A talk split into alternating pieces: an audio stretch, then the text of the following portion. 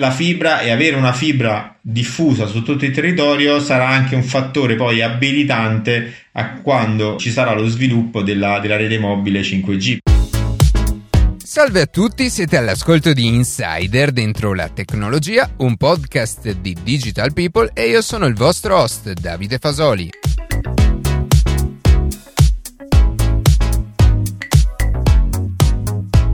Settembre è arrivato e con esso ritorna anche la programmazione regolare delle puntate. Oggi parleremo con OpenFiber dello sviluppo della rete internet in Italia. OpenFiber è probabilmente la società che negli ultimi anni è stata più determinante per la digitalizzazione del nostro paese, attraverso l'installazione di migliaia di chilometri di fibra ottica. Prima di passare alle notizie che più ci hanno colpito questa settimana, vi ricordo che potete seguirci su Instagram a chiocciola dentro la tecnologia e ascoltare un nuovo episodio ogni sabato mattina su Spotify, Apple Podcast, Google Podcast oppure direttamente sul nostro sito.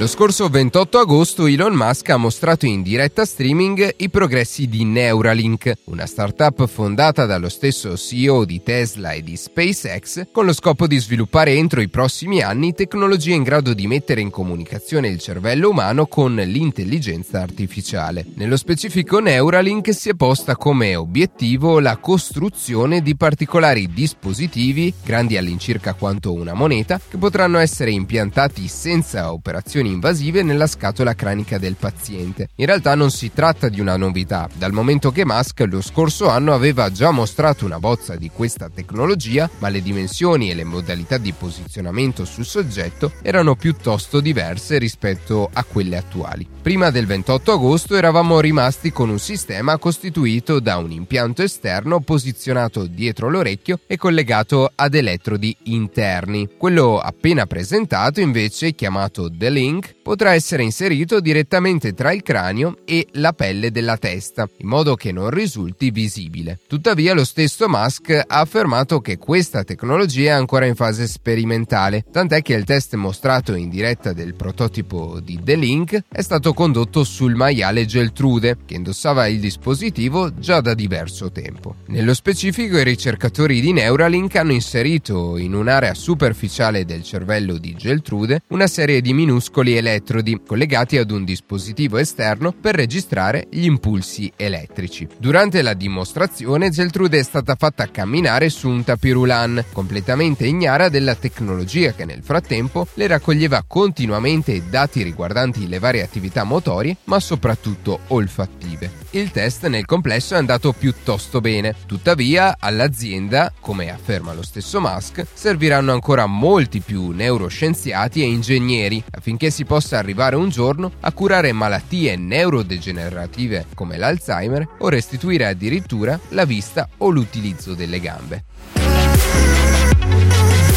Nel 2019 Amazon aveva presentato i suoi droni per la consegna a domicilio del servizio di Amazon Prime Air veri e propri corrieri volanti in grado di trasportare in 30 minuti un pacco di 2 kg fino a una distanza di 12 km dal magazzino. Dopo un anno la FAA, la Federal Aviation Administration degli Stati Uniti, ha finalmente concesso ad Amazon la certificazione di vettore aereo, nonché l'autorizzazione per effettuare le consegne grazie all'utilizzo di droni. Questo in realtà è solo il primo passo verso la reale attivazione del servizio. Amazon infatti dovrà prima procedere con un'intensa fase di test in modo da, per così dire, allenare l'intelligenza artificiale che guida i droni, in modo che riesca riescano autonomamente ad evitare ostacoli e consegnare il pacco a destinazione senza incorrere in alcun problema. Infine questa è una novità anche per la FAA, che potrà realizzare una regolamentazione dei protocolli destinati proprio ai trasporti senza pilota, velocizzando così il rilascio di nuovi certificati a molte altre aziende. Non ci vorrà molto quindi prima che arrivino giorni in cui potremo vedere sopra le nostre teste questi piccoli oggetti volanti sfrecciare per i cieli degli Stati Uniti.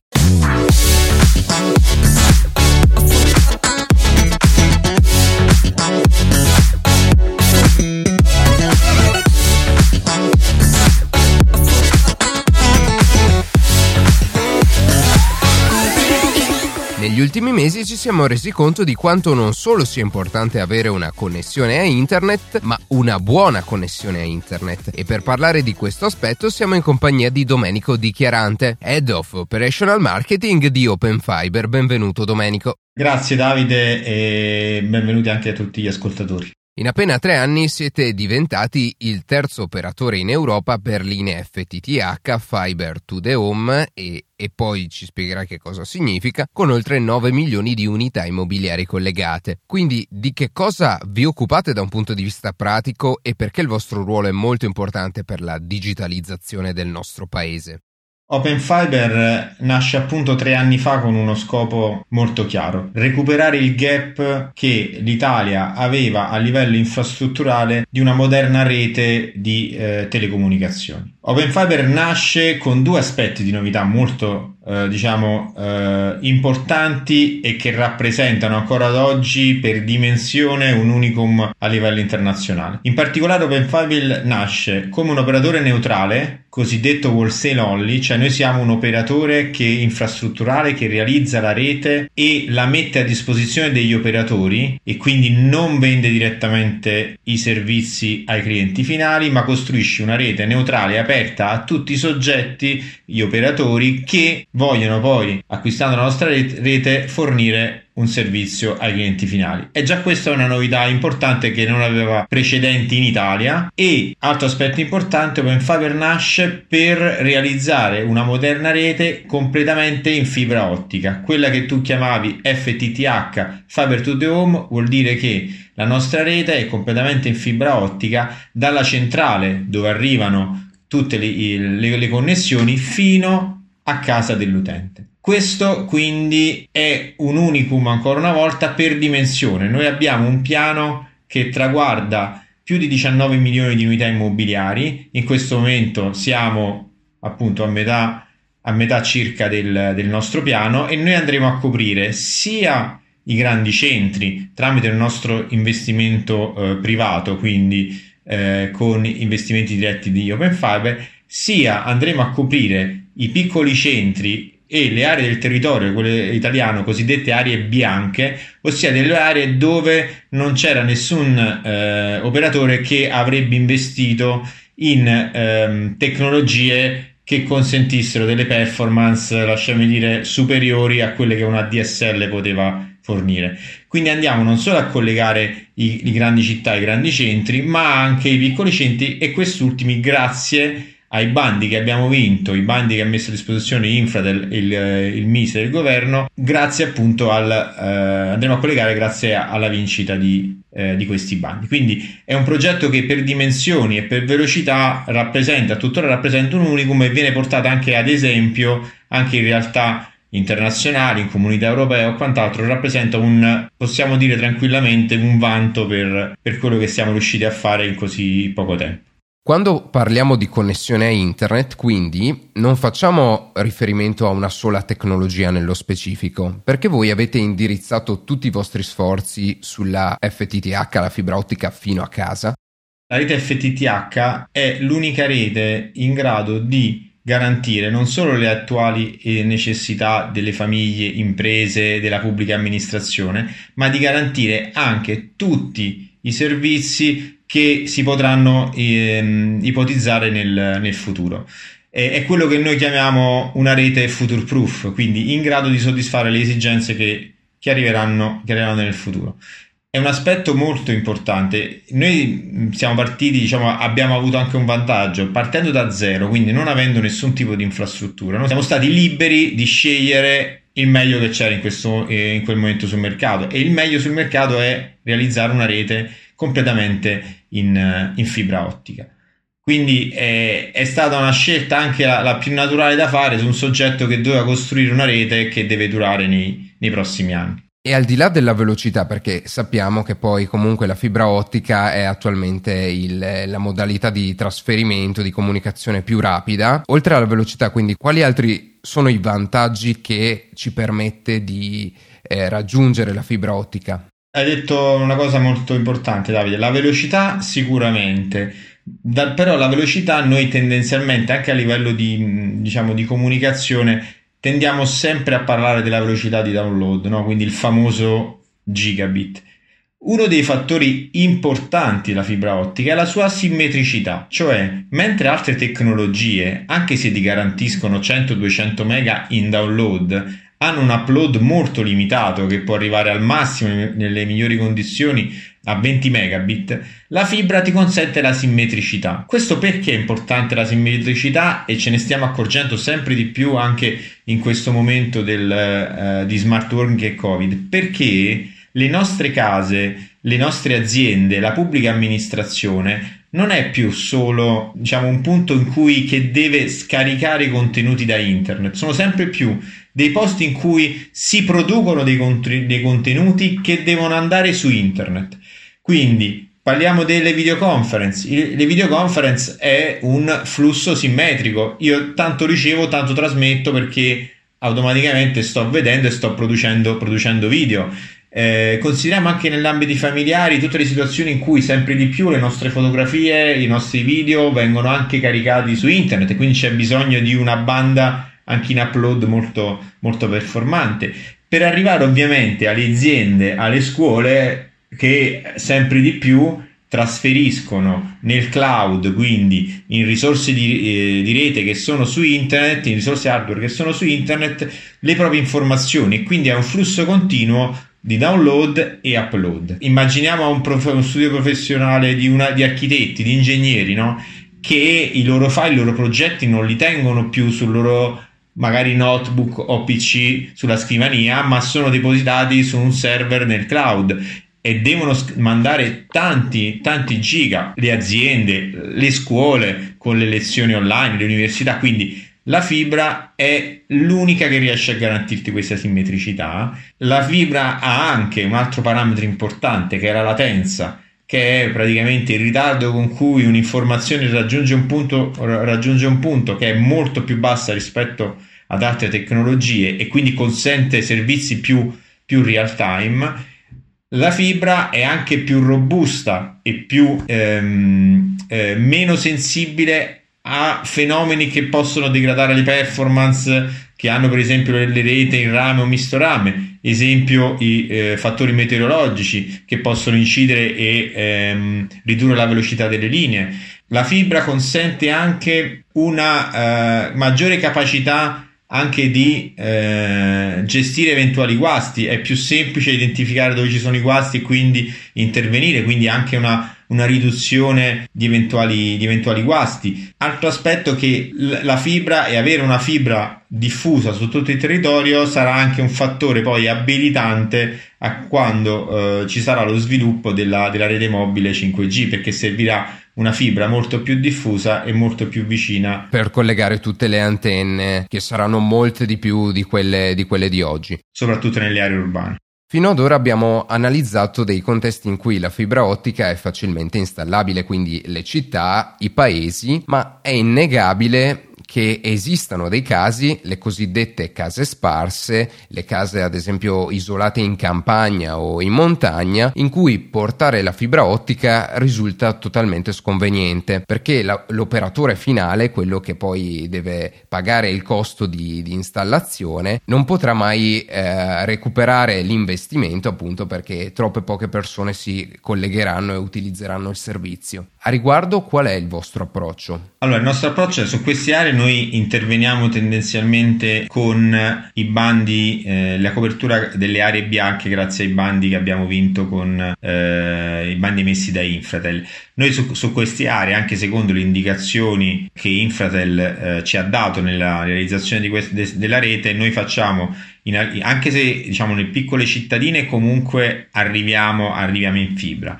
Nelle situazioni isolate, quindi le cosiddette case sparse, quindi il casolare in campagna mm, piuttosto che situazioni ehm, sulle, sulle, mm, nelle, mm, diciamo, nelle valli alpine o quant'altro, noi interveniamo anche con una tecnologia wireless, cioè noi portiamo fibra ottica fino al, eh, all'antenna in modo tale da garantire una capacità, una velocità da parte dell'antenna, di lì in poi colleghiamo con una tecnologia wireless innovativa ehm, la, l'abitazione eh, delle cosiddette case sparse. Quindi utilizziamo un approccio, un approccio misto perché anche se eh, c'è l'intervento pubblico del bando, comunque i costi per andare a collegare queste eh, case eh, sparse effettivamente molto lontane dai centri abitati e con una densità bassissima sarebbero costi molto molto alti ed infatti anche il, il bando stesso di eh, pubblico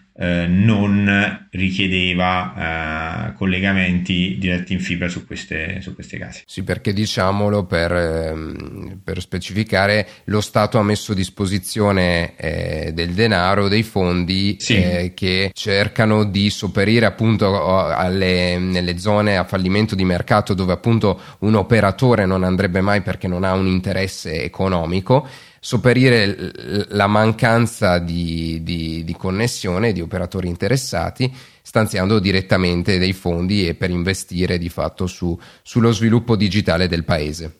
Assolutamente sì, è quello che ti dicevo all'inizio dove appunto eh, aree a fallimento di mercato o aree bianche ho anche detto cluster C e D sono diciamo eh, diverse categorie ma per specificare le, le aree del territorio nazionale dove appunto nessun investitore privato aveva, avrebbe convenienza a investire e quindi lo Stato ci ha messo un contributo. Nel definire appunto che tecnologia ha previsto anche la possibilità per queste case sparse dove neanche l'intervento pubblico era sufficiente a recuperare il costo effettivo, a meno che come dicevi te di non ricaricare poi sui clienti finali, sugli operatori e quindi sui clienti finali dei costi ovviamente per eh, famiglie non, eh, non gestibili e quindi abbiamo identificato questa, questa, tecnologia che è in grado di, di soddisfare comunque le, le necessità dei clienti, dei clienti finali. Per concludere con uno sguardo verso il futuro, secondo voi fra quanti anni sarà necessario installare una nuova infrastruttura di rete, quindi sostituire totalmente quella in fibra per appunto una nuova rete più veloce e più performante? Allora, la, la risposta in realtà è non te lo saprei dire, nel senso che Parliamo di decine, decine e decine di anni. Questo perché? Perché in realtà la fibra ottica ha un potenziale di sviluppo ancora enorme, mentre altre tecnologie sono ormai arrivate al loro limite fisico, la fibra ottica possiamo dire che è ancora, ancora all'inizio, cioè basterà cambiare gli apparati eh, cosiddetti attivi, quindi i, gli apparati che stanno o in centrale o presso la sede del cliente, per aumentare le performance. Oggi parliamo di un giga, ma è già disponibile commercialmente per clienti residenziali apparati a 10 giga, ovviamente costano, costano di più e quindi c'è anche da capire la richiesta del mercato. Ma tu pensa che con lo stesso pezzo di fibra Oh, eh, credo che sia una notizia di, di fine agosto, ehm, in un laboratorio di ricercatori hanno fatto viaggiare 170 terabit di dati.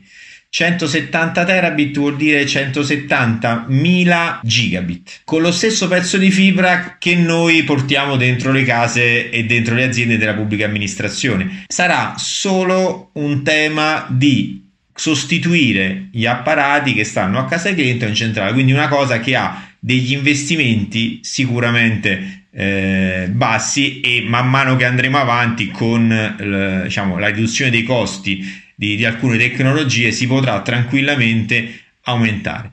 Quindi mi, mi, mi, dirai quando è che arriveremo al punto che forse neanche 170 terabit a casa di un cliente basterà? Non lo so. Sì, poi dipende anche da che utilizzo in futuro le persone sì. faranno di internet e quindi che flussi di dati ci saranno in entrata e in uscita. Ecco, quindi questo non dipende tanto dall'infrastruttura, ma eh, da, dalle persone e dallo sviluppo tecnologico. Sì, sì, D- diciamo che, che, la fibra ti dà banda a sufficienza per stare tranquillo 40, 50, probabilmente anche, anche più anni, perché appunto è, è all'inizio del suo, del, del suo sviluppo, le, le, le capacità e la banda che la fibra può trasmettere è elevatissima, potremmo dire che è infinita, anche se in, in fisica diciamo, l'infinito non esiste, però a un livello eh, talmente alto che oggi non riusciamo, non riusciamo a immaginarci. Perfetto Domenico, grazie dell'intervento, alla prossima. Grazie a te Davide.